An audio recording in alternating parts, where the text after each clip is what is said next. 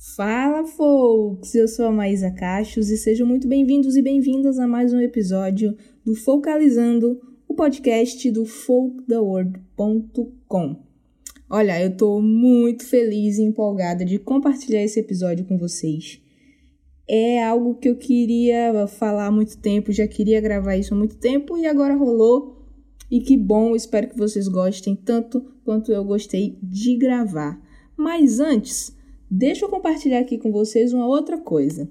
Quem acompanha o nosso blog sabe que eu escrevi um post, não é bem uma resenha, mas são alguns comentários sobre o Folklore, o disco mais recente da menina Taylor Swift. E olha, eu tô tendo uns feedbacks excelentes e de algumas pessoas que sequer acompanhavam o nosso blog mas chegaram até ele por causa desse disco. E eu queria ler aqui para vocês dois deles que chegaram para mim esses dias e que eu achei sensacionais. Bom, o primeiro comentário chegou lá no nosso Instagram do Vitor Moraes e ele falou assim: Vim de lá do seu texto no site, influenciado por esse álbum. A parte final do texto é exatamente eu no Google buscando mais coisas sobre o folk e indo parar lá para fechar o ciclo. Graças a Taylor, agora descobri um mundo de gente para ouvir e não tô nem achando tempo para escutar tudo que tô amando. É muita coisa. Já o segundo chegou da arroba eu sou Dude lá no Twitter e diz assim: talvez minha resenha favorita, simplesmente pelo fato de ser escrita por uma não fã da Taylor e com um baita repertório barra conhecimento sobre música folk. Aquela situação perfeita, onde você aprende muito mais mudando o tipo de perspectiva que você quer ouvir.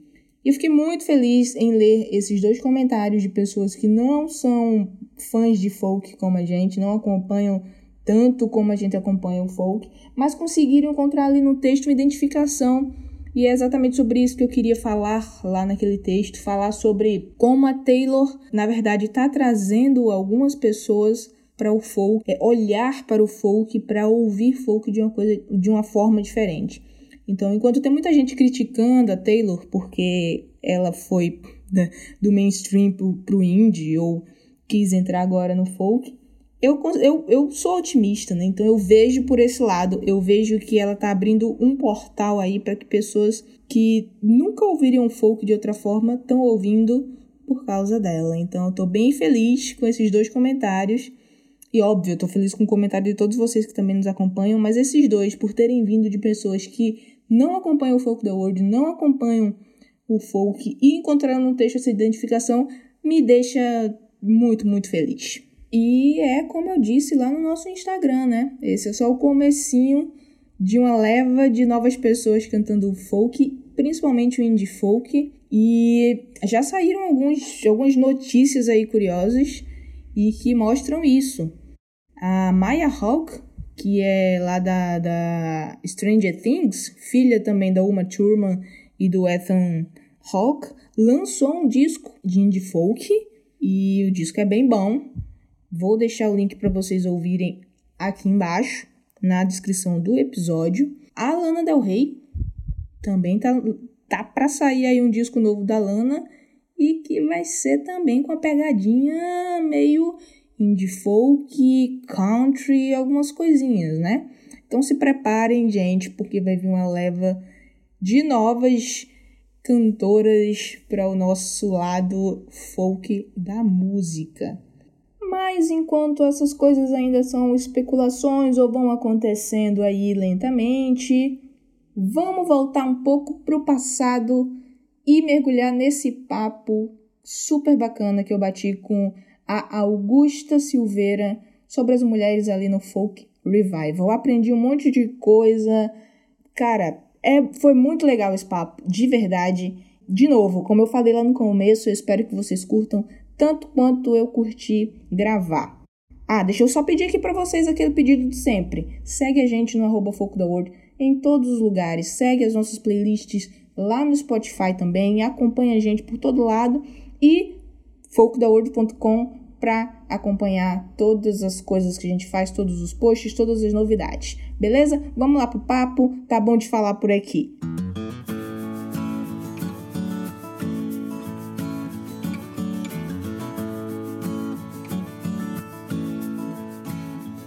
Eu queria começar falando que eu estou muito feliz por você ter topado essa conversa com a gente e que eu fiquei muito surpresa quando eu estava pesquisando coisas ali sobre folk e acabei encontrando tanto teu artigo como o TCC de uma mulher brasileira pesquisando sobre Joan Baez, todo o contexto histórico político ali das mulheres no folk revival. E para contextualizar, tanto quem está ouvindo a gente, como a mim também, que estou te conhecendo agora, queria saber um pouco sobre você. Quem é Augusta? É, o que é que você faz? Eu sei que você é historiadora, que eu já vi, que eu já estoqueei, tá aqui o TCC para me provar isso. Mas eu queria saber um pouco mais sobre você. Me conta um pouco aí do teu background. Então, primeiro, mas eu queria te agradecer, dizer que é uma grande honra, uh, um trabalho que me deu muita alegria. Eu sou, então, Augusta, e mais conhecida como Guta, mais fácil, mais curtinho. E eu sou, então, historiadora, realmente, o TCC é a prova viva de que eu sou historiadora. Eu fiz a minha formação uh, na Federal do Rio Grande do Sul, a URGS, então de 2011 até 2015. E depois disso eu fiz um mestrado também na URGS em História. E agora comecei em tempos uh, muito atípicos. Comecei meu doutorado na Brown University também em História Uh, e trabalho com gênero e história LGBT já faz, então, desde essa época, então tem aí os seus seis anos já. Boa. E, e essa universidade que você está cursando é, é, é gringa, é fora do Brasil? Isso, é lá nos Estados Unidos, para onde eu irei, se Deus permitir, e a pandemia, assim que tudo, tudo se normalizar. Mas como lá tá tudo fechado também, então tem, hum, tem dessas.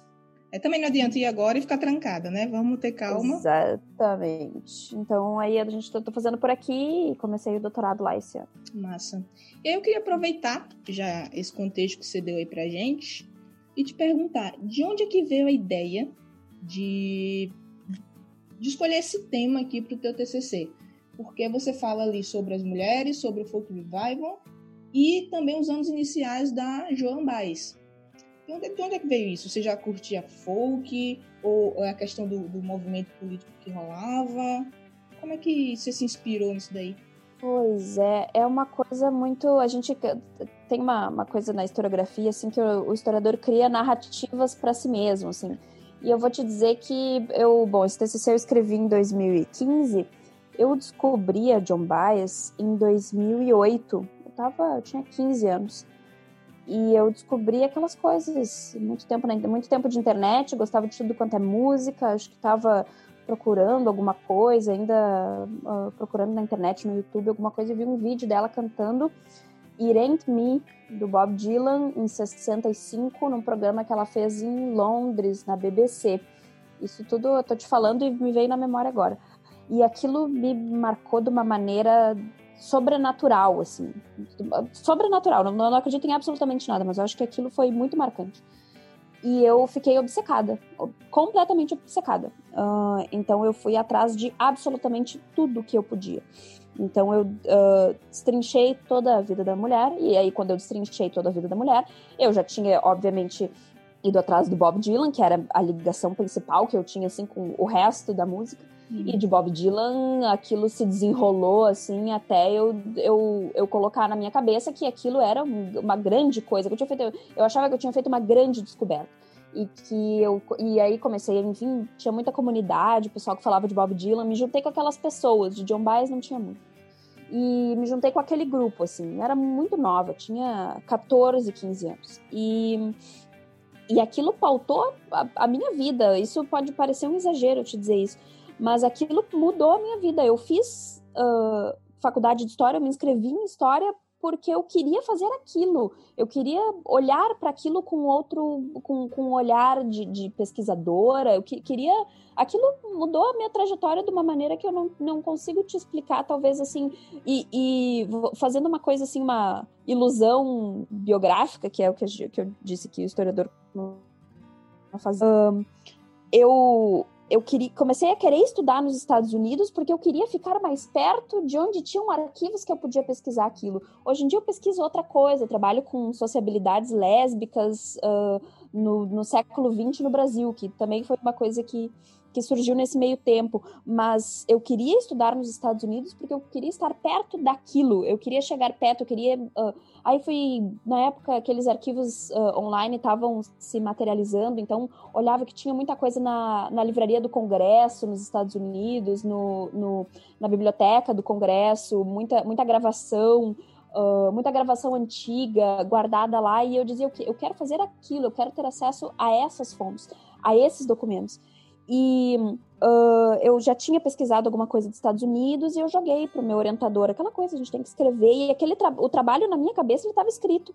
Uh, aí eu fui atrás de bibliografia, aquela coisa de trabalho de pesquisadora mesmo. Fui uhum. atrás de uma bibliografia e, e, e, e, delineei esse tema, assim, trabalhar com a John Baez, trabalhar uh, com a carreira dela, mas ela foi o grande. Um, uma coisa cataclísmica assim na minha vida, mudou tudo. Então, esse trabalho estava escrito desde 2008, saiu da minha cabeça para o papel em 2015, assim. Nossa, que massa! Porque eu, acho muito massa essa ligação de quem gosta de, de folk e essas coisas, porque geralmente quem escuta folk ou descobre algum artista folk assim, vai pesquisar e isso é muito legal, você contando aí como é que isso acabou meio que pautando a tua vida daí pra frente. Porque é uma história curiosa e eu acho fantástico como o folk acaba se misturando com. A história da música folk acaba se misturando com a história da sociedade. Muito mais que outro estilo. Pelo menos para mim, que sou, sou do fandom aí do folk, né? Os outros estilos já não, não me interessam tanto. E e, mulher, eu fiquei assim, impactada com toda a bibliografia que tu levantou para isso, porque para mim ainda hoje é bem difícil encontrar bibliografia. Quando eu encontro, obviamente, é basicamente em inglês. Tem pouquíssimos livros em, português sobre a história da música folk americana, né? É muito pouco. Eu lembro que na época uh, eu fiquei desesperada, assim, porque eu precisava e precisava ter uma, uma, pesquisa bibliográfica, assim, do que, que já tinha sido falado a respeito, tanto da John Baez como de mulheres no folk. Uh, uma, um próprio estudo, não, não só da música, mas, mas do, do, do, contexto, de onde ela está inserida, os significados que ela tinha dentro daquele, naquele período né, da sociedade. Então eu lembro que naquela época, uh, muito historiador iniciante, assim, era de jogar no Google e ver referência de um artigo e coisa. Comprei muita coisa que veio da, da, dos Estados Unidos. Uh, eu lembro que acho que eu fiz duas grandes compras de livros, assim, que boa parte daquelas referências em inglês uh, eu pedi da, da, da, da, coisa de comprar em site gringo mesmo e fazer duas grandes compras daqueles livros que eu sabia que eu precisava ter para escrever um TCC, que não é para ser um grande trabalho. Então, eu sinto e, e depois como acabei não necessariamente pesquisando isso, assim, eu não não, não saberia dizer hoje o que, que, problemas eu ainda encontraria. Acho que muito mais se popularizou de ter livro online e tal. Na época era complicado, assim. Eu lembro que eu passei um perrengue por causa disso. Imagino que deve ter dado um trabalhão pra você encontrar, porque é pela data aqui, 2015, é mais ou menos quando meu blog estava surgindo também.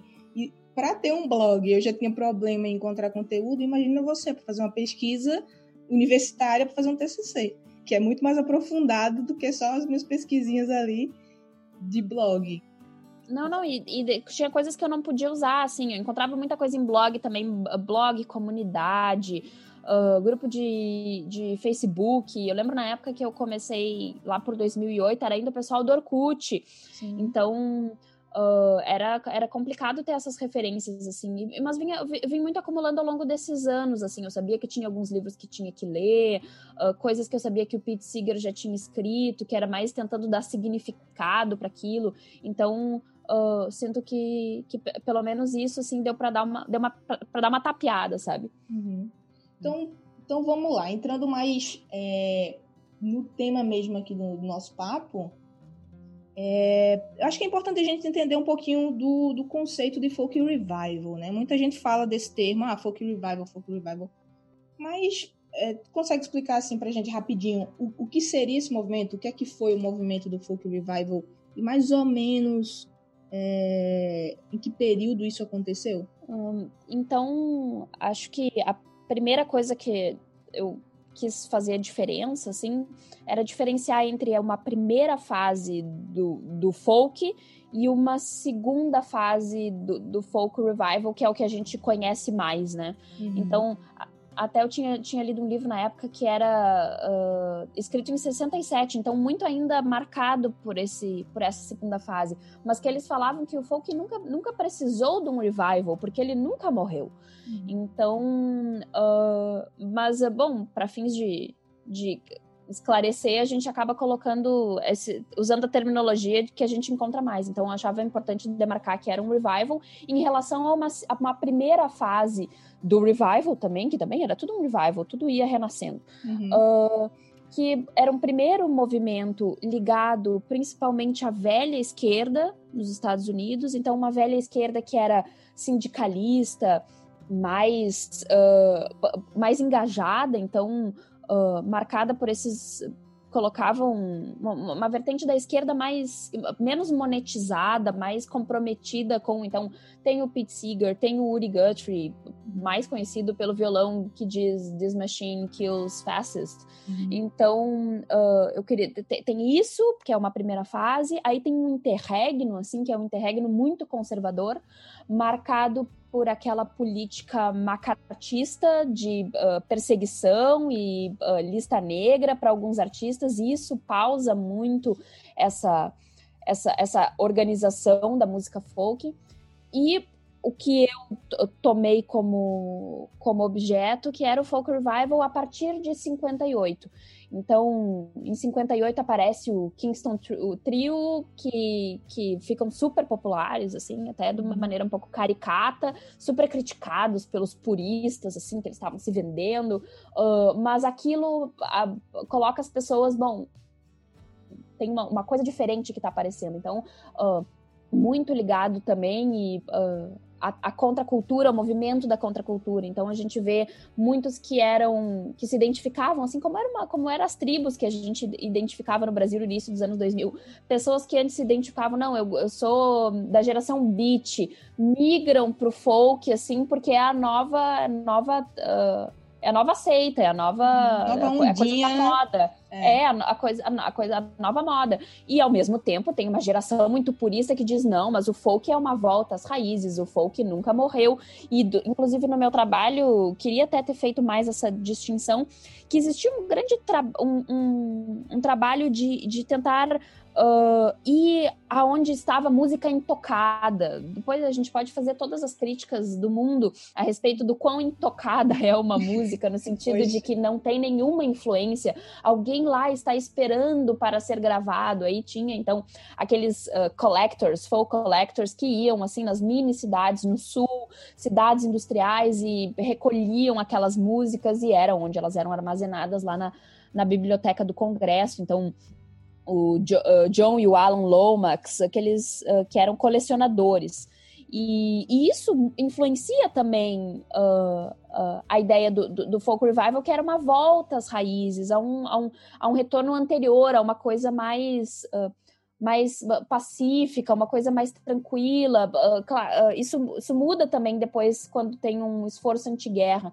Mas o, o, que, o que o revival incorpora são essas músicas tradicionais, no sentido, essas músicas intocadas, esses hinos, e ao mesmo tempo esses uh, hinos espirituais cristãos, como a John Baez cantava, uhum. começa a ter uh, como a, o primeiro, a primeira fase do revival tinha uma ligação mais explícita com a velha esquerda, a nova fase do revival, a segunda fase, né, a partir dos, dos anos 50 para frente, vai se ligando paulatinamente com o movimento dos direitos civis. Então, incorpora muitas daquelas referências também. Então, uh, uh, referências do blues, de canções de trabalho negras, e, e, e, aquilo se mistura também com uma pauta política. Não tem como. Uh, acho que talvez eu também não tenha, na época, né, sabido diferenciar, assim, dizer que não, não existia uma música apolítica, pura, intocada. Aquilo era muito uhum. pautado pelo movimento da época também, de, de organização. Com tudo que estava acontecendo e também essa cena aí do, do revival dessa segunda fase, tinha muito universitário envolvido, e é bem universitário estar tá envolvido nesses movimentos sociais, né? Então, não tinha como fugir disso. É, e a geração beat tinha essa coisa do outcast, assim, que era uma pessoa que queria sair, ela queria se desconectar da sociedade, queria uh, não estar incluída na não que tá incluída em tudo aquilo que tá aí, eu quero estar fora disso. E o folk revival era uma coisa, não era necessariamente um, uma, uma saída, não era um sumiço, se incorporava na sociedade a, a, o, o folk e aquelas pessoas. Então, até uma tava olhando aqui uma das minhas referências que o folk era visto como se fosse uma rebelião segura, assim, não era uma hum. coisa tudo de tu desconectar, tu despirocar e sair. Era uma rebelião segura naquele teu contexto, era uma cena dos cafés na universidade, isso se cria em várias cidades. A John Baez mesmo emerge dessa cena dos cafés lá em Cambridge, Harvard Square. Então, hum. uh, tem, se, se, passa a se organizar isso de maneira local e isso virar nacional leva alguns anos, mas é muito rápido também. Sim. E aí você falando muito da Joan Baez, já venho com a dúvida. É, as mulheres tinham essa a, a, a, uma posição interessante aí no folk revival, né?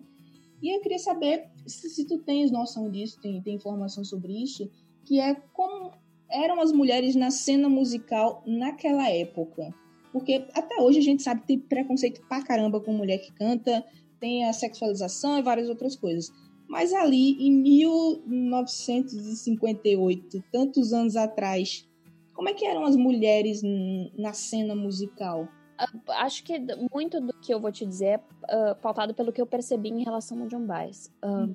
Era muito difícil para uma mulher circular sozinha. Então, ela sempre uh, circulava com alguém que apadrinhava, um empresário que apadrinhava, um, um namorado que cantava e tocava também. Uh, então tinha essa coisa sempre muito difícil de, de make it on your own, assim, era, era uhum. tinha sempre que estar tá acompanhado no sentido de que tu não tinha espaço para te anunciar de outra forma. Então, uh, eu sinto isso em relação a, a, a, John Baez. Ela já tinha toda uma formação política não, uh, de não violência, pacifista, mas ao mesmo tempo ela precisou de um empresário, ela precisou ser convidada para cantar no Newport Folk Festival pela primeira vez. Então, tu precisa e, e a questão de ser sexualizada, bom, isso é isso é brutal, assim, isso hum. até hoje. Acho que não a gente não não, não elimina isso. Uma coisa que, que, que eu acho que eu, eu teria falado mais uh, era o quanto era muito controlado. Quem, no fim, no fim das contas, para tu fazer sucesso nacionalmente, de uma maneira que os puristas criticavam, assim, ah, um absurdo, tá fazendo isso para vender. Bom, mas quem é que não faz música para vender? pois né? é. Uh, e era uh, as grandes gravadoras. Então, se tem uma pessoa que eu acho que fez a grande diferença e que colocou isso em todas as rádios e colocou isso como pauta nacional, é o Albert Grossman, que era o empresário do Bob Dylan, o empresário do Peter, Paul and Mary, e por um tempo foi o empresário da Odeira também. E esse cara, que inclusive uh, queria ser empresário da John Baez, Mas ela, bom, achava ele muito predador, e ele era mesmo, porque era um cara de gravadora, queria era vender disco à torta e à direito. Então, acho que tinha muito essa questão do, da pouca. Da pouca isso até nas baladas aparece o paralelo com a, com a cantora, né? Pouca massa, pouca manobra, pouco espaço de manobra para ela agir, assim, as mulheres. Então, uh, vou vou, vou te dizer que eu acho que pouco disso mudou, assim, é difícil ver mulheres em chefe de gravadora, mulher produtora, mais, hoje tem mais, mas assim, os, os, quem senta na ponta da mesa, a gente ainda vê que são os homens. E naquela época, então. Uma...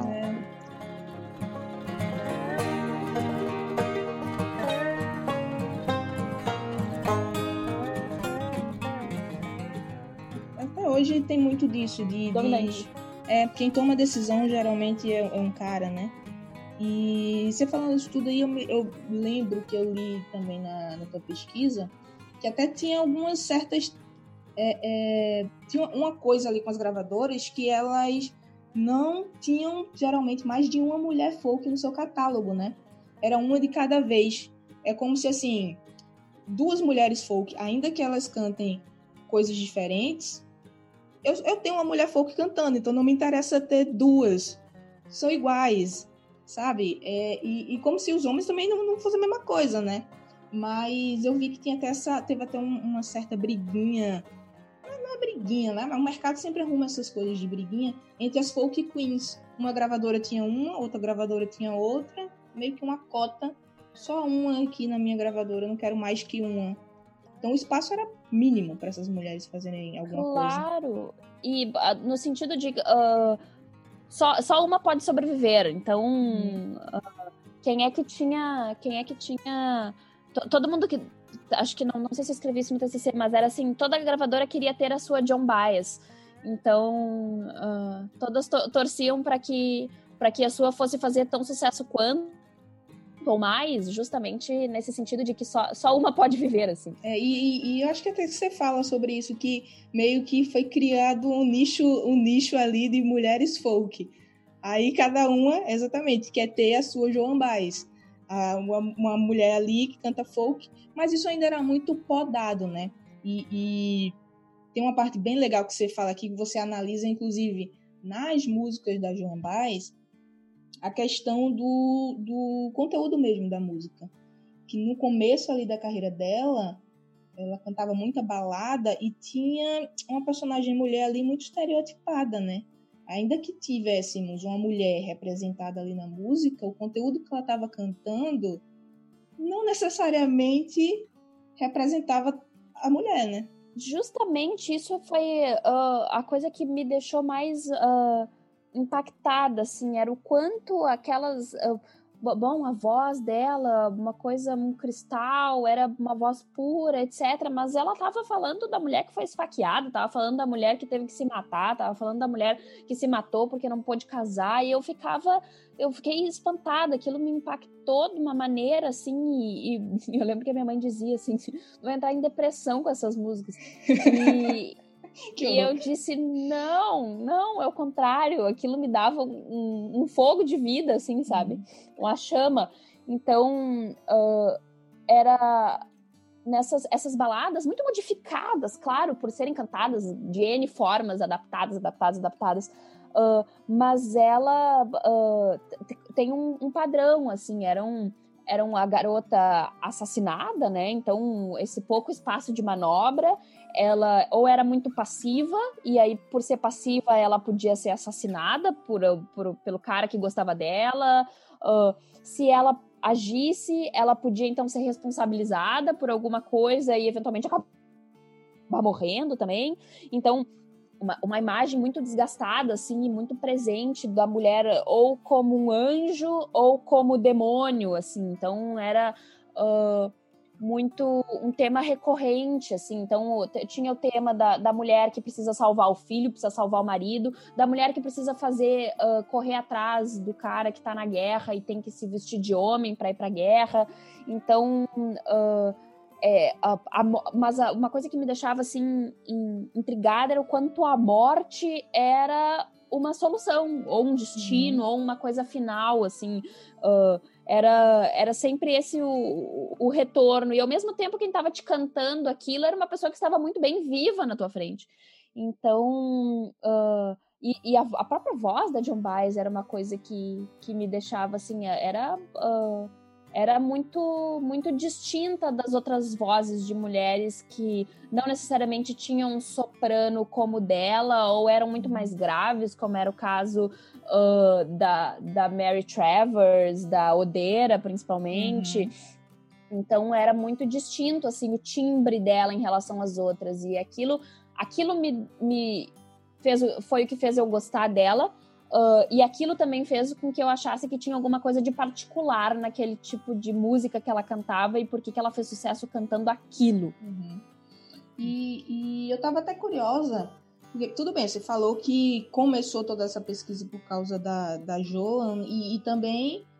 É, enfim, ela é a mulher que mais, eu acho que mais pode representar aquele período. Mas aí eu fiquei curiosa, assim, por que, que ela escolheu exatamente a Baez e não a, a Odetta, por exemplo? Ou a Mary? Alguma outra mulher daquela época? Tu acha que a, a, a, a Baez, ela.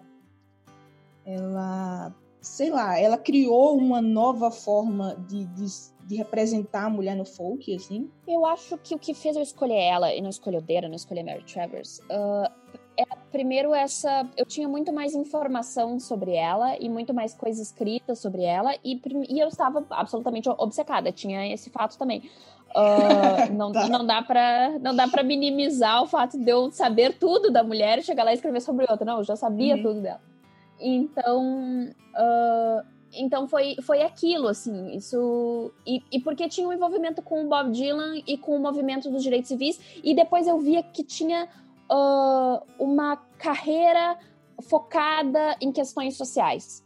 Então uhum. ela sai daquela militância dos direitos civis e vai para outras. É o movimento anti-guerra, depois era a atuação dos Estados Unidos, uh, influência fora do, dos Estados Unidos. Era uh, Sarajevo, ela vai para o Vietnã, ela vai. Então, uh, aquilo pautou a, a, carreira dela, o envolvimento dela com outros movimentos. Então, uh, eu acho que aquilo me deixou intrigada do como como foi a primeira coisa que ela fez, que era se envolver com o movimento dos direitos civis, o quanto aquilo o quanto aquilo era relevante para a carreira dela e quanto isso marcou também outras outras etapas da carreira dela. Então uh, foi isso, assim, foi uma questão pra, pragmática e ao mesmo tempo pessoal, assim, de de querer de querer pesquisar aquilo. Uhum. E, e, uma coisa que eu acho muito legal ali é que você fala que não quer exatamente fazer uma biografia da Joan Baez, isso já existe, várias por aí, mas você pega alguns pontos ali do contexto onde ela estava fazendo música e até dá um pouco da timeline, assim, ela começa ali cantando, recriando muitas baladas, cantando toda essa coisa que a gente falou aqui, da um pouco da, da mulher estereotipada, que é uma mulher frágil, uma mulher que sofria por amor e blá blá blá. E é, além disso, ela tem uma imagem visual também bem interessante quando a gente vai analisar agora, que ela era bem diferente de outras mulheres cantoras da época. Tem até uma comparação ali com a Marilyn Monroe, né? Que uhum. ela era o oposto daquilo. E quando é que ela para de cantar essas baladas e começa a mexer mais nesse movimento de, dos direitos civis e essas coisas? Tem uma coisinha aí que faz a transição disso na, na carreira dela?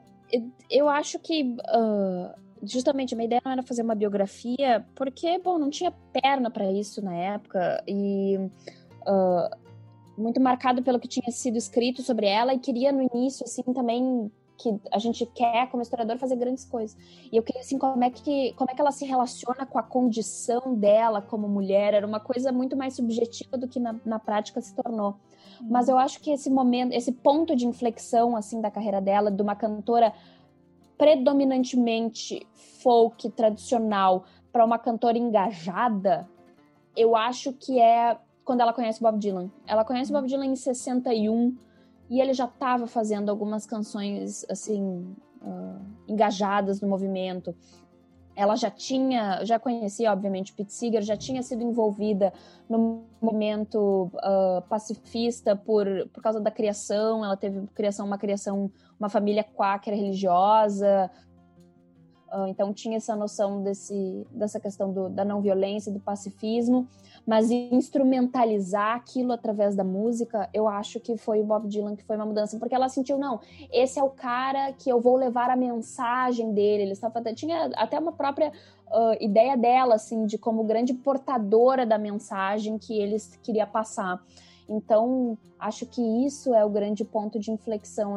Até que eu fui super relutante de escrever isso no trabalho. Eu não queria dizer que o que tinha mudado a vida dela tinha sido ser o cara. Eu queria que ela fosse a grande, a grande protagonista da coisa toda. Mas existe, existe essa mudança, esse o quanto as canções dele foram relevantes. Claro que, que outras depois, que também foram de protesto, né? Canções de, prote de protesto, uh, What have they, done, have they Done to the Rain, que também é de protesto, que não é dele.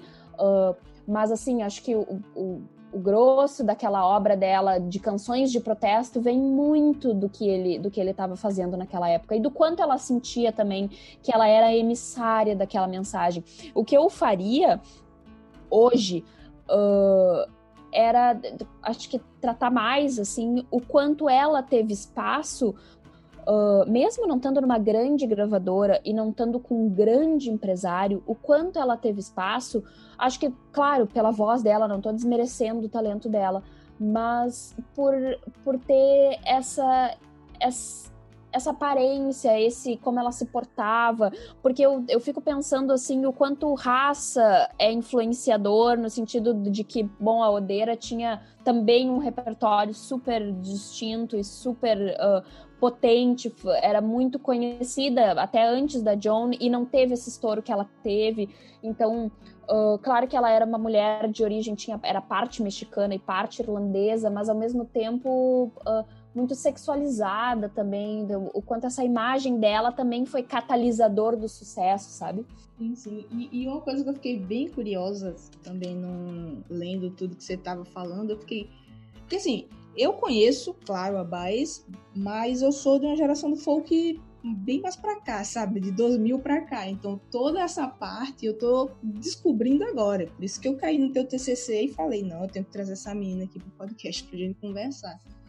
Mas uma coisa que eu fiquei assim meio chocada, e eu queria saber como é que foi tua reação, é que ali na, na, na parte do capítulo que você começa a falar sobre João Baez, você, é, você até traz à tona uma coisa que quando ela era mais jovenzinha ali, surgiu cantando as baladas, essas coisas todas, ela dava algumas entrevistas falando que ela não se, não se interessava muito pela origem das músicas, né?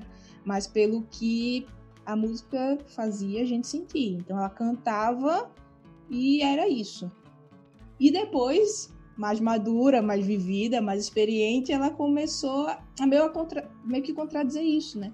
A falar que, sim, tinha um contexto nas coisas que ela estava cantando. Como é que tu enxerga essa, essa coisa aí da, da Baís, essa contradição? Eu acho que tem muito de uma ilusão. Vou usar o mesmo conceito, de uma ilusão biográfica dela, assim. Claro que ela quer encontrar significado pro, que, pro repertório que ela estava cantando, entende? Hum. Uh, eu acho que, que no início é bom, que fica bom na minha voz, etc. Mas depois, quando essa pergunta passa a ser uh, entrevista atrás de entrevista, entrevista atrás de uhum. entrevista, e tu, uma pessoa pública engajada no movimento de direitos civis, depois ela se liga profundamente. Ela conheceu o Martin Luther King com 17 anos e depois. Uh, ficou, enfim, participou com ele de integração de escola nos Estados Unidos. Então, quando a tua pessoa fica mais ligada ao movimento, mas o teu trabalho é cantar, tu quer criar a, a ideia de que realmente o que, o que importa é o significado e tu passa a encontrar significado naquelas canções. Então, uh, talvez cantar Mary Hamilton não seja mais tão relevante quanto cantar, enfim, We Shall Overcome. Então, tu passa a criar também essa ideia de que, bom, eu preciso dar um propósito para minha música, dar um propósito para o meu trabalho. E é, é, o que ela faz, acho que até hoje, assim, encontrar o propósito no, no trabalho, seja através do movimento. Uh, bonita toda som, obviamente, na voz dela, mas. Uh, uh, acho esse, que ela tem esse privilégio de tornar qualquer coisa bonita na voz dela, né? Exatamente. E me diz uma coisa, você continua acompanhando a cena folk ou não? Ah, eu, eu, vou, te, eu vou te ser sincera, eu, eu uh, esgotei, mas não esgotei, assim. Eu, eu lembro que depois, uh, depois de John Baez, e aí uh, vou, vou, vou fazer uma digressão, assim, em relação a isso, assim. Era uma coisa que era muito presente na minha vida, muito presente. Eu sou uma pessoa meio. passo 24 horas pensando e ouvindo música. E, e aquilo era muito presente na minha vida, muita leitura, muita. A gente cria um trabalho, assim, é um trabalho paralelo que a gente faz, que é estudar música. Uh, então aquilo ficou muito presente. Daí eu fui para Bob Dylan, aí eu fui para uh, parte posterior, assim, do, do, dos movimentos sociais, comecei a querer me entender aquilo, né? Uhum. E, e, e o, que, o que eu acho que me faltou, assim, foi como achar cantores mais recentes, assim, eu acho que eu parei, assim, no Leonard Cohen, Aí já fui mais pro rock, assim, e aí a, a, a minhas referências foram se ampliando tanto que eu perdi o controle. então, uh, tem, tem disso também. Mas se tu, se tu deixar eu te. eu voltar um pouquinho, assim, pra uma, pra uma questão do, do folk das outras mulheres, assim. Uhum. Uh, posso? Sim. Tu não vai brigar sim, comigo? Sim. Não, não. Eu, eu ia te perguntar isso porque eu queria saber se a gente conseguiria fazer uma comparação na cena dessa época da Joan Baez, como é que eram as coisas com as mulheres aí, para como é que está sendo agora com as mulheres. Pois é, eu vou te. Eu, eu acho que ainda é muito focado na imagem. Eu, eu tenho. Eu tava relendo assim também meu trabalho e eu. Uh, eu lembro que quando eu, eu li em relação a Mary Travers e o, e é, o Peter Paul e Mary eram agenciados pelo, pelo Albert Grossman, né? Uhum. E o Albert Grossman, ele controlava, era uma questão baseada no look, assim, era como eles pareciam. Então, a Mary, que era uma guria que tinha vindo do movimento beat, e ela andava lá pelo Village, pelo Greenwich Village, e acabou entrando na cena folk. Uh, a Mary Travers, ele dizia: Mary, você não tome sol, porque você tem que parecer uma, uma mulher assim, pura, virginal, uma coisa que ela era loira, de olho azul, uhum. então não toma sol. E aquilo eu fiquei. Uh, eu fiquei pensando assim no sentido do, do o quanto era uh, o quanto era controlado aquele aquele momento aquela coisa onde tinha ação daquelas mulheres e eu acho que hoje em dia uh, vender ainda é muito ligado ao que tu apresenta, ao look que tu apresenta, a, a imagem que tu tem. E agora que a gente tem assim uma sobrepo sobreposição de imagens de artistas, de, de coisa, quem é mais distinto, quem se destaca, é quem tem o look, é quem tem a imagem mais diferente, é quem tem a imagem mais uh, arrojada. Acho que tem isso também. Então, uhum. naquela época era bom, eu, a, a John tinha todo. E até é uma questão que, que hoje eu, eu vejo numa forma mais uh, psicanalítica do que qualquer outra coisa. O quanto ela, como cantora sozinha, assim, uh, ela solo, não, nunca fez parte de nenhum grupo, Uh, ela sentia, ela mesma, e ela escreve isso até em alguns lugares, escreveu na autobiografia dela, o quanto ela sentia que ela tinha um certo poder porque ela estava no palco, ela cantava o que ela queria, obviamente, ela fazia o que ela queria, cantava pé descalço, toda uma aura, assim, de uhum. tranquilidade, paz, uh, e ao mesmo tempo sendo muito imbuída daquele repertório, então aquelas coisas, ela era muito vista como aquela mulher virginal que estava cantando aquelas canções sobre mulheres mortas, enfim, passividade daquele, daquele, da, daquela temática. Ao mesmo tempo, Uh, ela coloca que ela vai fazer um show em Detroit, a convite do, inclusive do, do próprio do próprio Albert Grossman, que ela faz um, no, no The Gate, uhum. uh, onde a, a Odeira fazia shows, e ela passa assim que as pessoas estavam maravilhadas e que os homens ficavam olhando muito para ela e, e, que eles ficavam olhando para aquela Madonna, mas que não ousavam tocá-la. Então uhum. tinha aquela coisa também de, uma, de, um distanciamento, uma coisa de um próprio poder. Ela sabia que ela tinha uma imagem muito atrativa, uma coisa que causava um, um, um encanto nas pessoas. E ela tinha essa coisa do eu tenho este poder, o poder da recusa. Eu uhum. recuso, eu recuso. Uh, Uh, eu, não, não, eu não, não, não vou dormir com todo mundo, eu não estou disponível para todo mundo, porque ela tinha aquela imagem da, da Madonna, da Virgem, sim, etc. Sim. Então eu, eu, eu pareço disponível, mas é uh, facultativo meu, é o poder meu. uh, de não de não dar para todo mundo, enfim, acho uhum. que tinha uhum. muito isso, assim, eu fiquei muito uh, também muito impactada com o quanto ela o quanto a, a própria subjetividade dela, como ela entendia a, a, posição dela como cantora e o quanto isso muda quando ela acha, bom, um propósito. Agora eu tenho uma campanha que é o movimento dos direitos civis e ela se engaja nisso. Uh, muito criticada também, devo marcar, Sim. devo dizer, muito criticada pelo próprio movimento dos direitos civis, o que eu acho uh, super pertinente, assim, era uma coisa que a, a parte mais uh, uh, ligada não necessariamente ao, ao Martin Luther King, que era muito, muito próximo dela, mas assim, aos mais uh, radicais de dizer, não, vocês não sabem nada, inclusive vocês não são nem negros, também tem isso, Sim. tem isso a se marcar, assim, vocês, é muito, muito legal, mas cantem aí, vocês não venham se juntar conosco, o que eu acho pertinente, assim, na marcha de Washington eles foram criticados justamente por isso, vocês não sabem do que vocês estão falando, uhum. E então tem isso, assim, mas ao mesmo tempo ela sentia muito essa, essa, essa coisa do, do, da salvadora, se sentia muito como ela tinha esse poder como cantora que ela precisava aplicar isso para um bem maior, enfim, melhoramento, uma coisa mais uh, de, de, da pauta da justiça social mesmo. E ela migra isso ao longo da carreira para outras pautas. Então, uh, aquilo foi. Mas tem todo esse movimento do folk revival ligado aos direitos civis, especificamente na, referências lá do TCC, tem uma extensa bibliografia que trata disso, assim.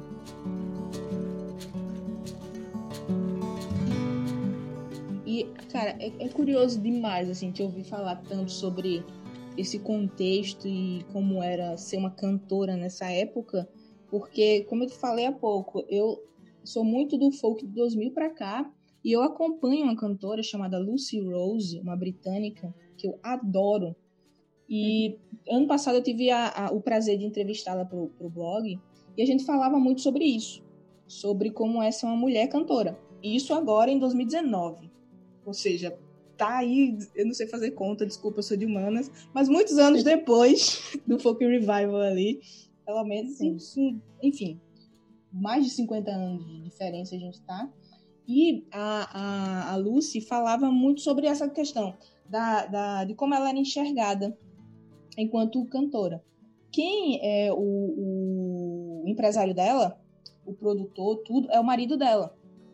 E hum. aí ela cansou de, tipo assim, todas as coisas que as pessoas queriam resolver sobre o show, as pessoas iam falar com o marido dela e nunca com ela.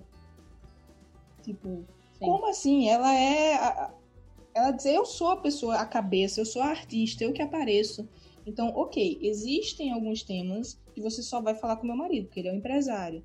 Mas se tem a ver com a minha música, se tem a ver com a apresentação, se tem a ver com o palco, você tem que falar comigo e não com ele. E aí ela cansou tanto disso, e o clímax para ela cansar foi o, o fato de ela ter sido chamada para um festival e acontecer algo parecido com aquilo que a gente falou de que cada gravadora só pode ter uma mulher. Sim. E aí encontraram uma outra cantora para esse festival também. Aí pesaram assim, caramba, duas cantoras folk, eu não preciso de duas cantoras folk. Eu vou diz pra Lucy Rose que ela não vai estar tá mais no cartaz. Aí ela ficou muito puta, assim, tipo, como claro. assim? como assim?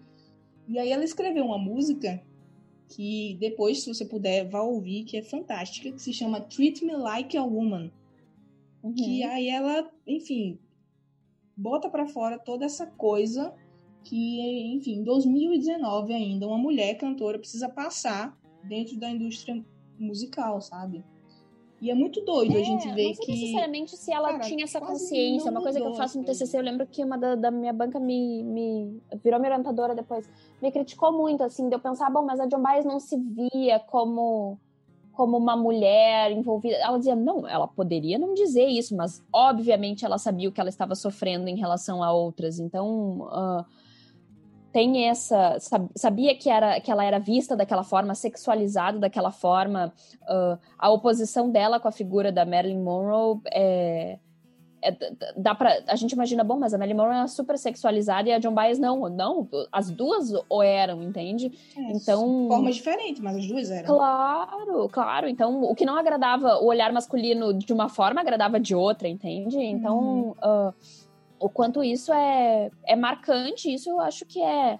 É até hoje, eu acho que... Uh, o que, o que era distinto no folk revival, e talvez até hoje a gente pode falar no folk, era porque a ideia não é que a imagem seja a primeira coisa, mas é, uhum. é, acaba sendo. Sim. Acaba a, a, imagem no sentido. Uh, e até o, o, ser mulher, a gente quer que, bom, mas isso não é o principal. Eu não tô, não tô dançando, eu não tô.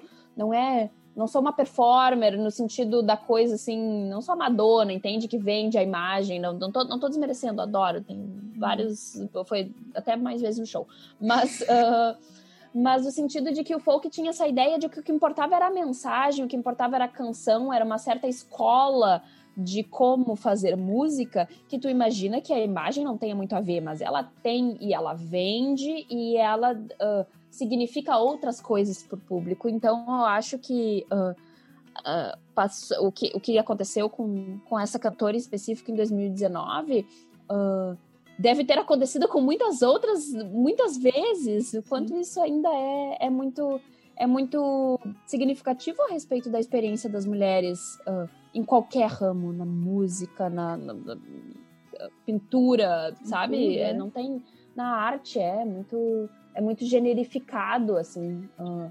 É isso que tu falou aí da Joan Baez, eu sinceramente não sei se ela se enxergava assim, porque a gente vendo isso hoje, como mulheres em 2020, ou ali na época que você fez o TCC em 2015, é bem diferente de você ser uma mulher na época que ela era, né? Você tá imersa naquele, naquele contexto. Então, eu, eu sinceramente não sei como é que ela se enxergava ali. Não dá pra saber, pois vai. É. é, não dá pra saber, mas ao mesmo tempo. Uh eu, eu lembro que eu queria entender, assim, isso era uma coisa que eu tinha que sentar com a Jill Baez e perguntar, mas nunca aconteceu. Inclusive, eu já encontrei ela, mas não consegui sentar com ela e perguntar. Uh, Ai, que tudo! Depois eu quero saber como foi esse encontro. Foi maravilhoso. Tenho foto e a autobiografia dela autografada. Eu queria entender, e é difícil a gente entender uh, o que leva as pessoas a fazerem certas coisas. Isso vale para qualquer historiador. A gente infere, no máximo. E eu queria entender por que, que depois do movimento dos direitos civis, por que, que enfim, a partir de 68 ela passa a se engajar em outro tipo de movimentação. Uh, e eu queria entender por que, que depois que o movimento fica mais uh, black power e menos, uh, assim, congregador, como eram os direitos civis, uhum. ela passa a se engajar no esforço anti-guerra. Então, anti-guerra do Vietnã, enfim, até casa com um cara que também era militante anti-guerra, ativista. E, e, eu queria entender por que, que ela não tinha, talvez, ido para um movimento feminista, por exemplo. Uhum. Uh, que era incipiente também naquela época. A, o, o, o germe da segunda onda do, do, feminismo foi na década de, de 60 e na década de 70 era super forte aquilo. E eu queria entender por que, que ela não se via, não, não se entendia, ou não se identificava, ou achava. Uh, e eu lembro que várias. Tá até a cópia que eu peguei para ler do meu TCC é a cópia que estava na mão dessa dessa que virou minha orientadora depois. E é. várias vezes ela diz assim, uh, sem romantismo, sem uh, uma coisa que não tenta criar assim uma ilusão do que tu quer projetar nela. Uhum. E eu tava louca para entender por que que, por que que tinha acontecido essa mudança, assim. Então essa essa claro que na, na, própria subjetividade dela se identifica com outra coisa e vai lutar por aquilo, mas eu queria entender por que, que ela não tinha achado que o movimento feminista, ou enfim, a condição das mulheres, era uma pauta relevante. Mas isso é, enfim, nunca vou entender, acho que eu nunca vou saber. É, como você falou, tem que sentar e perguntar e torcer para que ela te responda, porque ela pode simplesmente dizer não quero falar sobre nunca, é, isso. É, pois é, ou, bah, nunca pensei, assim, tu pensa, pô, a pessoa tava guardando esse segredo, tu pergunta, e aí, tu já pensou, o que que tu acha? Ah, nunca pensei, não, não acho relevante. É, pois. Mas me conta um pouco aí desse teu encontro aí com ela, que agora eu fiquei não só curiosa, como invejosa. Pois é, sabe que a gente nunca acha que vai acontecer, né? Pô, era assim, minha ídola mora, assim, era uma coisa de, absolutamente idolatrava a pessoa. E ela veio fazer um show aqui em Porto, uh, aqui em Porto Alegre. Inclusive, devo dizer uh, que a imagem da John Baez aqui no Brasil, uh, por muitos anos, foi associada com a esquerda. Embora ela se uhum. dissesse, uhum. bom, não tenho, eu luto pelo ser humano, não é pela uhum. esquerda.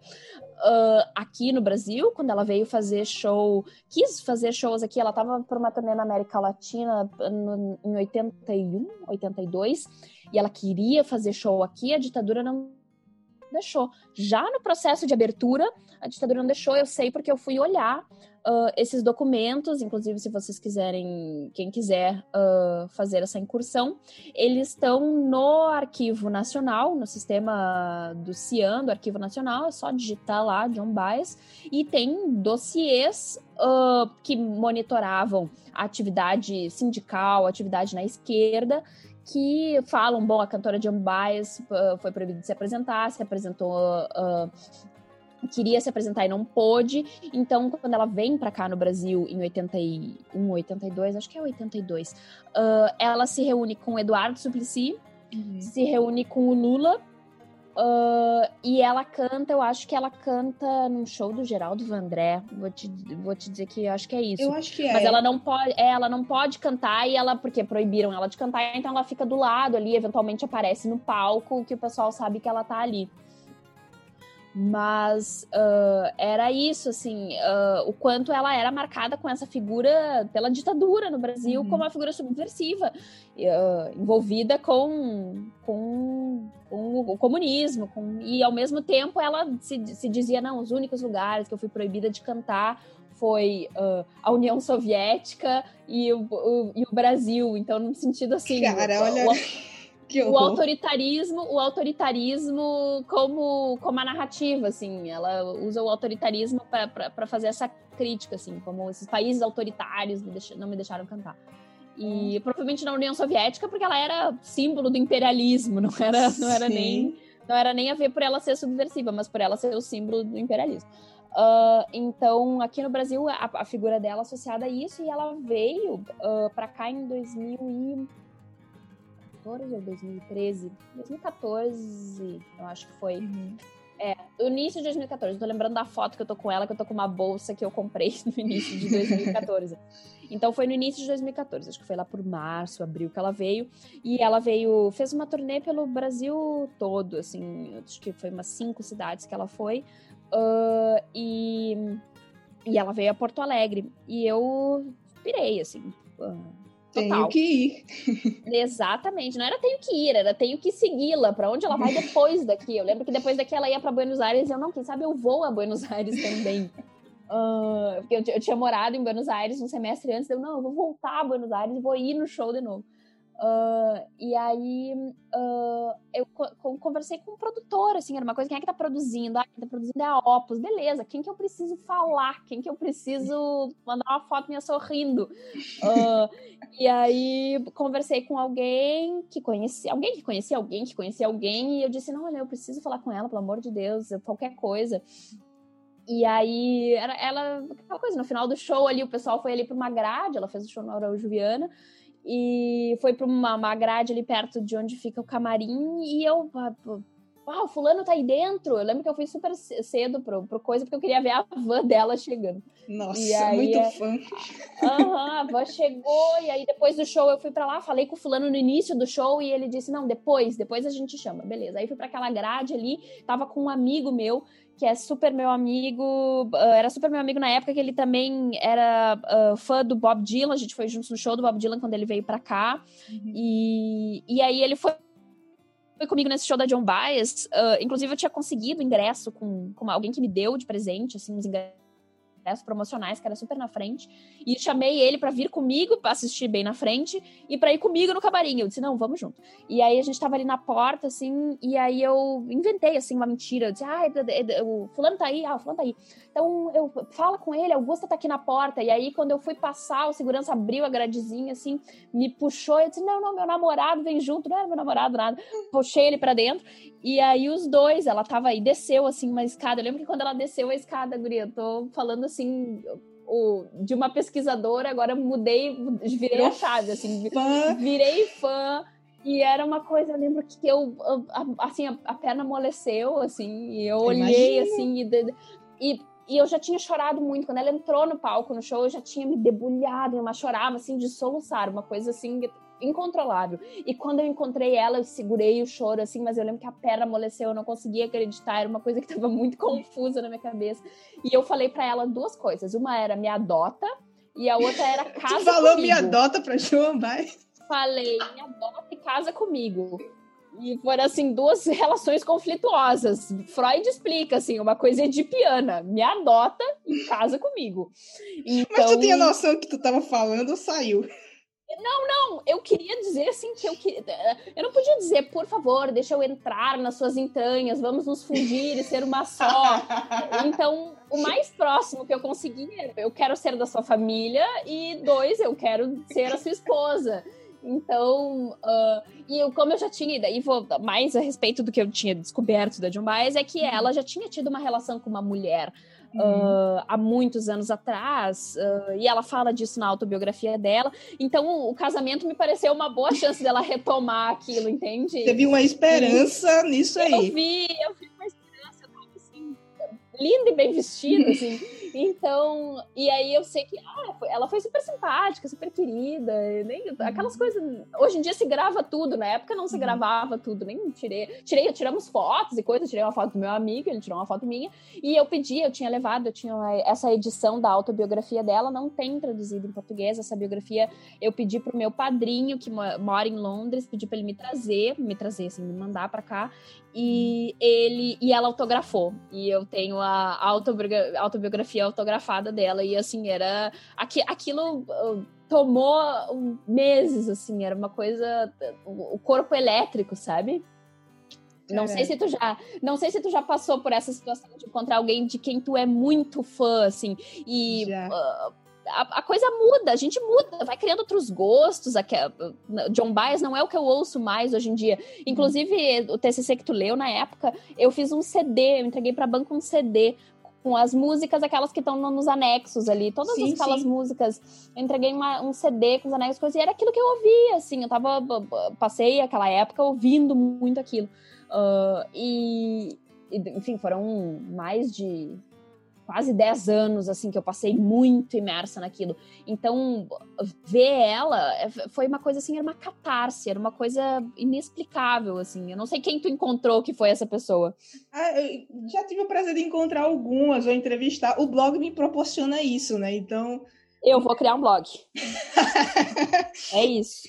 Mas, cara, assim, nenhum deles, por mais que eu goste de todo esse pessoal que eu encontrei, ou entrevistei, ou telefonei, não chega aos pés do que a Joan Baez fez pelo estilo que eu adoro ouvir, sabe? Eu imagino que se eu encontrasse com ela, eu não sou tão fã assim como você era, e é ainda, imagino, mas, cara, eu ia, sei lá, acho que eu ia me passar um pouco se eu chegasse perto dela. Eu ia ter muita coisa para perguntar sabe? Sobre, é. sobre isso, assim, cara, eu quero ser sua amiga, me deixa ficar aqui pelo menos uma hora conversando com você, perguntando as coisas aqui, que eu tenho muita curiosidade.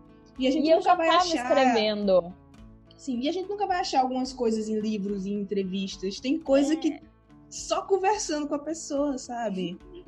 Sim, eu lembro que depois, até mais tarde, uh, o American Masters fez um documentário com ela, aquelas coisas que fala da carreira da pessoa, super legal. Uhum. Uh, assisti bastante aquele, aquele documentário, que tem algumas coisas mais da vida dela mesmo. Uh, o American Masters da PBS. Uh, e depois, mas eu lembro que quando ela saiu, assim, abraçou a gente, tirou foto e coisa, acho que falou com mais duas ou três pessoas que também tinham entrado. E depois tinha uma salinha lá no fundo que acho que tinha uns comes e bebes, alguma coisa assim que ela ia ficar depois. E eu lembro que eu fiquei olhando assim, tipo, ai, por favor, me chama, só deixa eu ficar ali um pouquinho. Mas não, eu fosse plebeia demais pra, pra chegar nessa linha. É. E, cara, tem um arrependimento assim bem grande, porque no ano passado ela fez o turnê de despedida dela e passou aqui por Portugal. E eu não fui. Mas era despedida, despedida mesmo ou era aquela despedida da Cher, que a cada cinco anos tem uma despedida? Mas ela falou que tava um pouco cansada de turnê, essas coisas todas, né? Mas ela tá Sim. bem, ela tá saudável, uhum. então eu acho que quando der na telha ela pode voltar a fazer show. Mas para já ela falou, né, agora eu vou parar um pouco de turnê mundial, essas coisas, que é óbvio, é super compreensível. Ela já tem o quê? Uns 70 anos, não tem, João Baez? Vai fazer quase 80, ela nasceu em 41. Pois, e aí, tipo, ah, uma hora você cansa, né, caramba. Já fiz muito isso, né? É, e ela tem uma coisa, essa coisa de passar pela Europa, aí tu falou. Uh, eu parei o TCC na década de 60, mas eu tinha ideia, assim, eu queria fazer a minha vida toda acadêmica que fosse com base na John Baez. Depois mudei por questão pragmática, assim, me interessei por outras temáticas e, uhum. e ser uma, uma historiadora mais das questões de gênero, assim, me pareceu mais uhum. mais uh, particular, assim, para minha carreira que eu queria que eu queria ter. E, e quero você, ainda, por favor. Uh... E ah, você fala até no final ali da, da, das considerações finais, tu fala sobre isso, né? Que, tipo, esse foi uma pequena contribuição, foi, tipo, um pequeno passo do tanto de coisas que tem para se descobrir, para se pesquisar, a partir dessas brechas aí que tu deixou aberta com essa pesquisa. É, era uma, uma, uma, ideia pequena, assim, porque eu queria falar. Tem a questão dela depois com o movimento anti-guerra, contra a guerra do Vietnã, tem depois aquela coisa que ela vai para Sarajevo. Bom, dá para falar, dá pra, daria para fazer um trabalho artistas, cantores que foram a Sarajevo, ela, a Susan Sontag, então uh, intelectuais. Depois é engajamento com o movimento, uh, várias outras coisas. E na Europa ela tinha, acho que o que esses, todos esses cantores passam por um período ruim na década de 80, um período muda muito o mercado da música na década de 80. E ela tinha um, um grupo na Europa de seguidores muito fiéis, então ela fez muito show na Europa nos anos 80. Ela, esse, farewell tour, assim, passar pela Europa é, é o mínimo, porque ela tem um, um, um séquito gigantesco na Europa.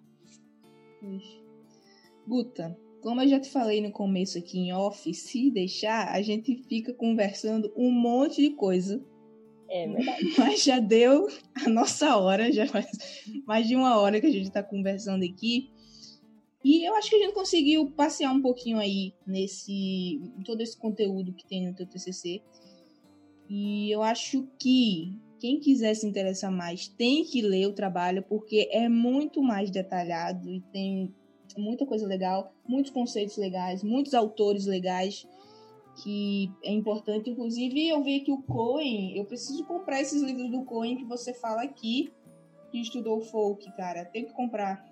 Hoje em dia já deve ter tudo lá nos russos, viu? Libgen e coisa já deve estar com essa bibliografia, porque é muito legal. Esse cara dava aula, eu lembro, na Universidade de Indiana.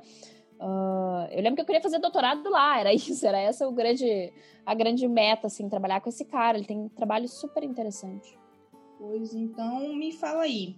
É, quem se interessa mais pelo assunto, tem alguma biografia, algum biografia ou enfim, bibliografia, vários livros aí que você possa indicar, ou documentário, ou qualquer coisa da, da que você consumiu para poder fazer esse TCC, que você indica para as pessoas, pelo menos um ou dois livros aí. Tô olhando do, a minha bibliografia aqui enquanto falo contigo. Uh, era esses, esses, esse cara, o Ronald D. Cohen, que ele tem várias coisas sobre o folk revival, então sobre história dos festivais, sobre uh, a, a, sociedade americana e o folk music revival. Uh, tem uma parte que é sobre mulheres, assim, que também, para quem se interessa por isso, tem esse livro da Diane Dugard, que é uh, Mulheres Guerreiras e Baladas Populares entre 1650 e 1800 e, uh, 1650 e 1850, que é super legal também. Uh, foi bem marcante. E, e, em questão de documentário, esses que eu, que eu mencionei, esse da, da PBS, que é o American Masters, da, da John Baez, Uh, tem um sobre o Pete Seeger, que também é super interessante, fala sobre o movimento. E a autobiografia da John Baez, espero que alguém já tenha escaneado e colocado na internet, que é super interessante. Então, acho que a minha contribuição é essa. Ah, tem esse. Agora eu olhei aqui, o How Sweet the Sound. É o filme que saiu em 2009. Tem o DVD dele. Uh, era super é, é, da, da, carreira da John Baez, inclusive foram relançados muitos CDs dela dessa época, dessa época que eu digo, relançaram muitos CDs dela na época desse documentário. Então é bem, bem interessante. How Sweet the Sound, acho que é o, o ponto, ponto de partida, assim, para quem quer saber sobre a vida da John Baez. Boa, depois eu vou ver se eu, se eu faço um compilado de tudo isso, deixo para facilitar para o pessoal, deixo os links ali embaixo do que eu achar de link. Coloco o link também do teu TCC, que eu achei oh, em PDF. Obrigada. E é isso. Acho que tem mais algum ponto que tu acha que a gente deveria falar que não falou? Eu acho que a gente falou um pouco sobre tudo. Acho, acho que não. Acho que uma longa e produtiva conversa, uma, uma ótima inquisidora da tua parte. Ah, muito obrigada. Eu acho que, assim, um episódio de podcast é sempre pequeno, nunca dá pra gente falar tudo que a gente quer, nunca dá pra gente mergulhar em tudo que, que a gente quer. Eu te mostrei. É, é... mais mais um disparador do que qualquer outra coisa. Exato. E é para deixar aquela curiosidade, né? Eu te mostrei como eu deixei o teu TCC todo rabiscado aqui. Eu preciso voltar para ele para entrar, enfim, para mergulhar em outros assuntos. Quero muito ler alguns dos livros que, que, que estão aqui nas suas referências.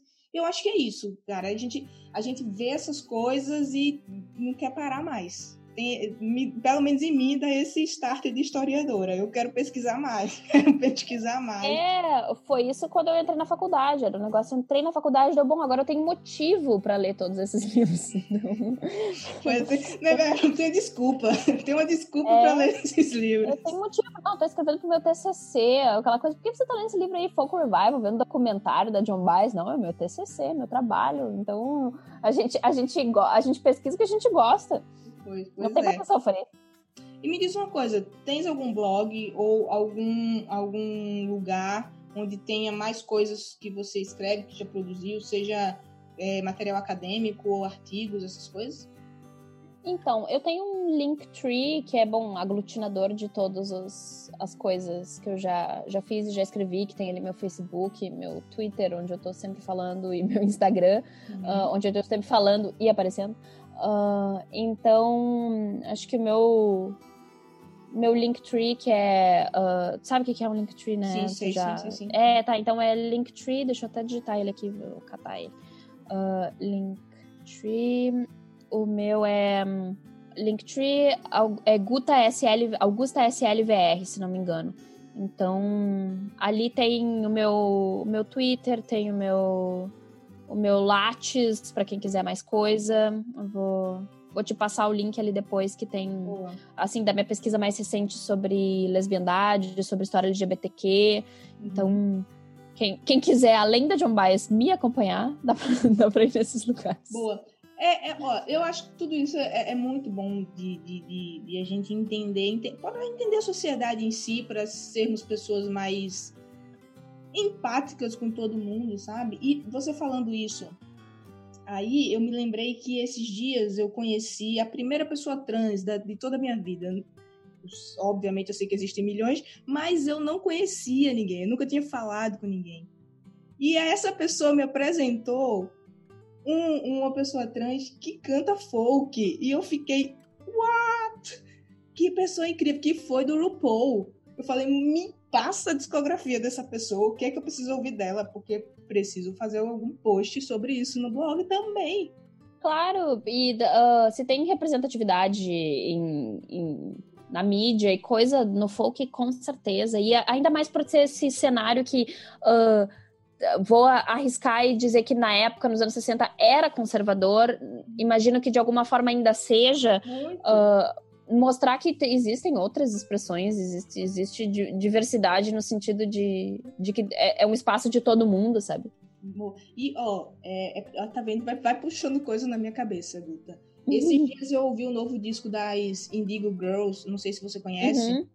Bastante. Pois, eles, elas lançaram uma, nesse disco novo, que tá incrível, incrível, incrível, uma música que, cara, é, é perfeita. Deixa eu só abrir aqui no Spotify para ver o nome. É um, Country Radio. Cara, essa música é belíssima e ela fala a história de um cara gay do interior dos Estados Unidos que gosta de música country. E tipo assim, ah, que... ele não é entendido porque como assim? Você é gay? Como é que você escuta música country? E Sim. aí a narrativa é sobre isso, tipo, eu sou simplesmente um cara simples do interior dos Estados Unidos e eu sou gay e eu gosto de country. E country é, é muito machista até hoje, canta muito sobre caminhão e, e bebida e mulher. Mas ele gosta de música Sim. country, então como duas mulheres lésbicas assumidamente sempre lutaram por, pelos, por esses direitos né, em toda a história da carreira delas, ela, elas trazendo isso à tona, assim, em 2020, numa música tão bonita, tão poética. Cara, enfim, é isso. Só me dá vontade de pesquisar mais e falar mais sobre essas pessoas, sabe? Sim, é, mostrar que realmente é um espaço diverso, enfim, mais ampliar o debate, assim. Uhum. É, pois é. E o folk continua muito ativo ainda nessa. toda essa coisa dos direitos civis e de. enfim, em todas as, as, as coisas. As lutas sociais, sabe? O folk é, muito se... vivo e se, e se é ativo, precisa ser uh, inclusivo, entende? Acho que é uhum. isso. Esse é, esse é meu ponto geral, assim. Precisa. Se luta por, por uma coisa, precisa incluir outras, outras expressões e outras identidades, outras sexualidades. Precisa ser é, progressista nesse sentido também. É isso. E é por isso que eu gosto tanto de folk.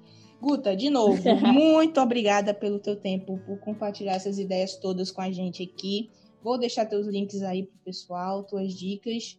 É isso, muito, muito, muito obrigada. Muito obrigada, eu que te agradeço, muita honra, me sinto muito grata pelo convite. Valeu, e quem escutou a gente até agora aguentou essas duas mulheres falando até aqui. Muito obrigada, a gente se encontra no próximo episódio. Iba!